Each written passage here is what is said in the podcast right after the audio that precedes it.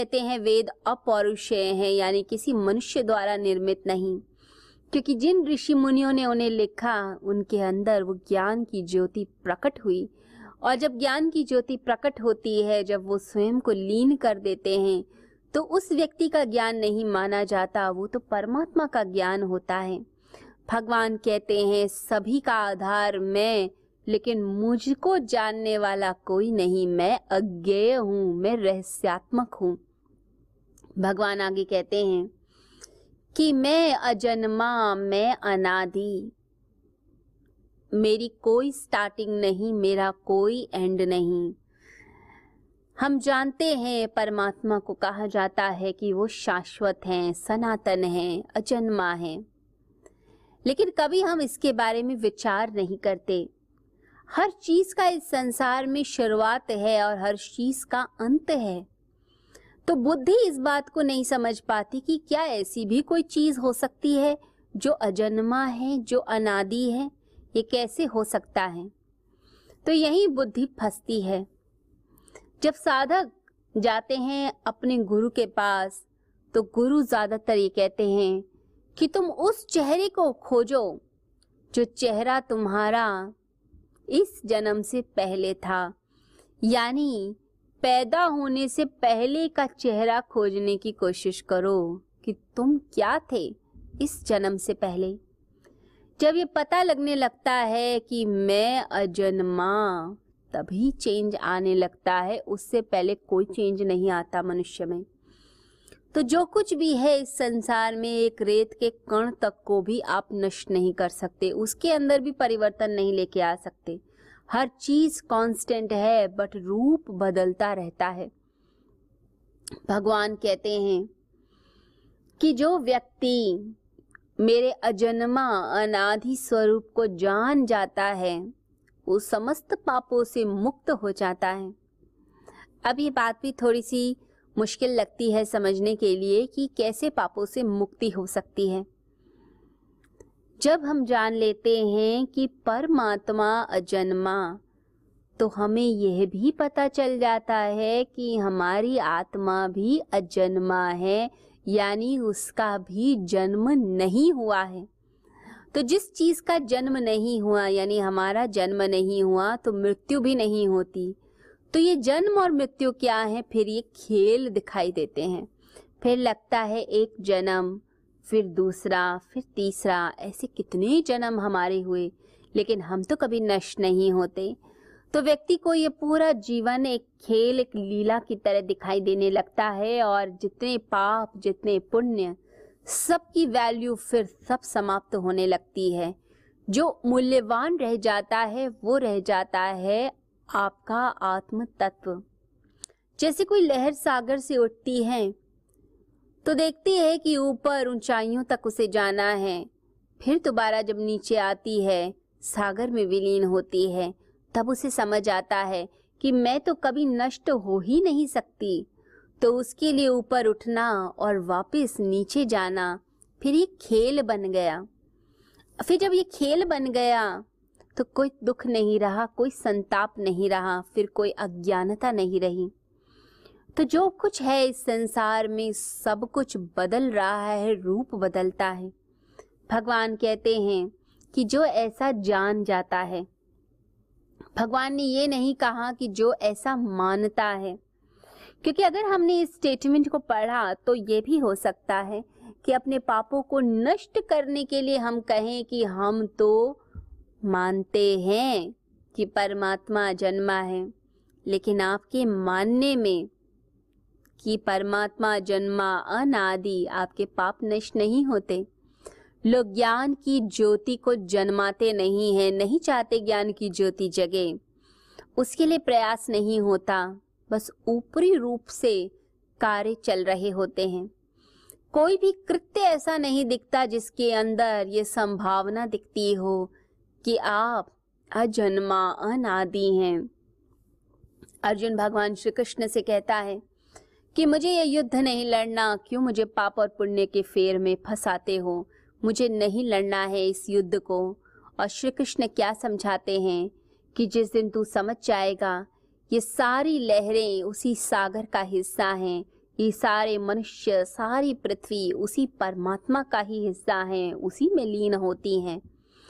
उस दिन जब तुझे समझ आएगा कि परमात्मा जन्मा तू भी अजन्मा है, अनादि है, तब तेरे अंदर ये पाप पुण्य इन सब का विसर्जन होना शुरू हो जाएगा।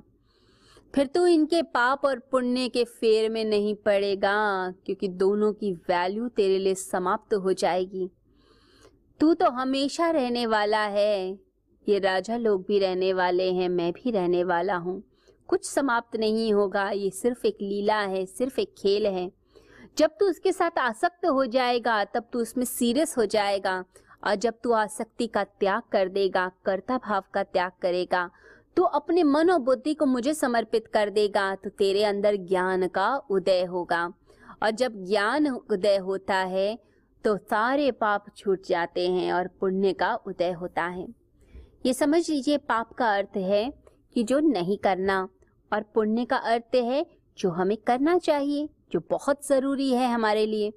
तो जो ज्ञानी होते हैं, जब ज्ञान की ज्योति को जन्मा लेते हैं, ज्ञान की ज्योति को जगा लेते हैं, तब उनके अंदर की जो पाप हैं वो तो नष्ट हो ही जाते हैं, साथ ही साथ अज्ञानता का पर्दा हटते ही, ये याद रखिए, ज्ञान में अनिवार्यता हो जाती है पुण्य करने की, और अज्ञानता के अंदर अनिवार्यता है पाप की। जो बेहोश है, जो अज्ञानी है, जो नहीं जानता, वो पाप पे पाप करता रहेगा, गलतियों पे गलतियां करता रहेगा। परंतु जो ज्ञान की ज्योति जन्मा लेता है, उसके अंदर ये समझ लीजिए पुण्य ही पुण्य होते हैं, पुण्य की खेती। लोग मंदिर निर्माण करेंगे, बड़े बड़े भंडारे लगाएंगे, बड़ी बड़ी चीजें करेंगे, लेकिन वह जो धन लाते हैं इस सेवा कार्य के लिए, वो कहाँ से लाते हैं, कभी सोचा? क्या वह पाप से आता है? क्या वह दूसरे पर अत्याचार करके आता है? या फिर वो हम कार्य इसलिए करते हैं कि हम इस संसार के अंदर अपना नाम चाहते हैं, हम चाहते हैं कि लोग हमें जाने, किसी स्वार्थ के वश हम कर रहे हैं। हम किसी लिए कर रहे हैं इस पुण्य कार्य को कि हमारी प्रसिद्धि हो जाए, दूर दूर तक लोग हमें जाने। कहते हैं बोधि धर्म जब चाइना गया तो वहां के सम्राट ने उसका स्वागत किया और कहा, मैंने बहुत सारे मंदिर बनाए, मैंने धर्मशालाएं बनाई, बहुत से मेडिटेशन सेंटर्स बनाए, मुझे तो बहुत पुण्य मिला है।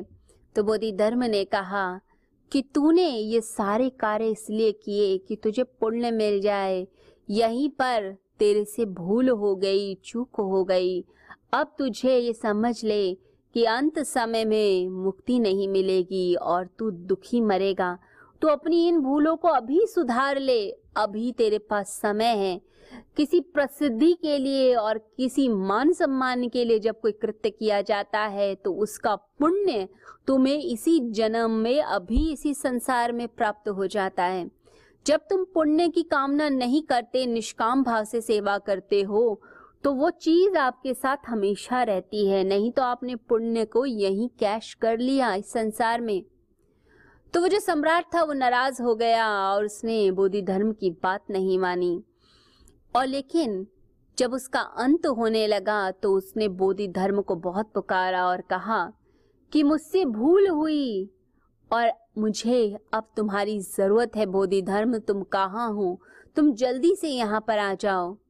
तो व्यक्ति अपने पूरे जीवन में तो मान सम्मान चाहता है, चीजें चाहता है, वस्तुएं चाहता है, लेकिन अंत समय के लिए कुछ भी नहीं बचा कर रखता। आप जो भी काम कर रहे हैं, यदि आपने अपनी कीर्ति के लिए किया, यदि मान सम्मान के लिए किया, लोग मंदिर भी बनवाते हैं तो उसमें बड़ा पत्थर लगवाएंगे, बड़ी सी तख्ती लगवा देंगे, बड़ा सा टाइटल अपना लगवाएंगे, सोचते हैं कि हमारा नाम हो, हमने इतने पुण्य किए हैं। परंतु भगवान कहते हैं ये सब अज्ञानता में किए हुए कर्म हैं, तो ये पुण्य नहीं है। एक तरीके से आपने उन पुण्यों को यहीं पर ही समाप्त किया है।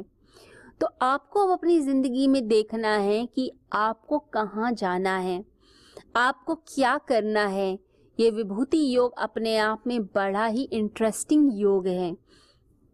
इस विभूति योग के अंदर हम ये सीखेंगे कि किस प्रकार से परमात्मा की जो विभूतियां हैं, परमात्मा का जो ज्ञान है वो कैसे इस संसार के अंदर फैला हुआ है, परमात्मा किन विशिष्ट वस्तुओं के अंदर प्रकट हो रहा है। परमात्मा तो है ही सब जगह, परंतु कुछ वस्तुओं के अंदर वो विशिष्ट रूप से प्रकट होता है।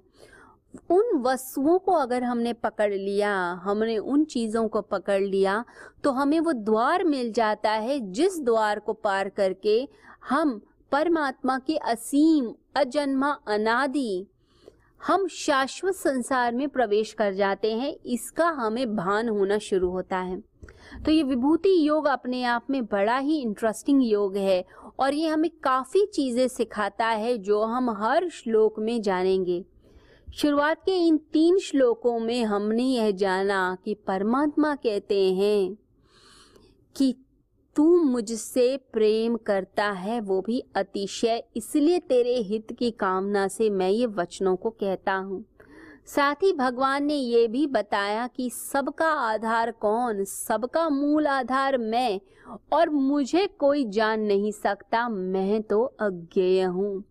साथ ही भगवान ये भी बताते हैं कि जो मेरे अजन्मा अनादि स्वरूप को जानता है, जो मेरे गुह्य रहस्य को जानता है, मेरे अरूप को जानता है, वो व्यक्ति जो दिखता नहीं उसको देख लेता है, वह व्यक्ति पार हो जाता है संसार से, वह समस्त पापों से मुक्त हो जाता है। तो ये पूरा जो अध्याय है ये अपने आप में बड़ा ही अद्भुत अध्याय है जिसके अंदर श्री हरि की, भगवान की महिमा हमें दिखाई देती है इस पूरे संसार के अंदर। और अगर हम इस महिमा को समझ गए, अगर हम इस चीज़ों को समझ गए तो ये समझ लीजिए हमने अपनी मुक्ति का द्वार ही खोल दिया। नवजीवन साधना, क्या नकारात्मक विचारों को मन में आने ही न दें, ये हमारे वश में है क्या? तनाव की जड़ें मन में उपजेंगी ही नहीं। अगर निरंतर ध्यान साधना को जीवन में शामिल कर लिया जाए, आध्यात्मिक जगत में परमात्मा की अनुभूति के साथ क्या सांसारिक जगत में भी प्रसन्नता, सफलता, संबंधों में आत्मीयता, धन, ऐश्वर्य का सपना सच करती है नवजीवन साधना? तो इसका जवाब है हाँ। इस कल्पना को साकार रूप देने का संकल्प है गुरुवर श्री सुधांशु जी महाराज व श्रद्धेया अर्चिका दीदी द्वारा। भक्तों को ध्यान साधना की एक और अनुपम भेंट नवजीवन साधना।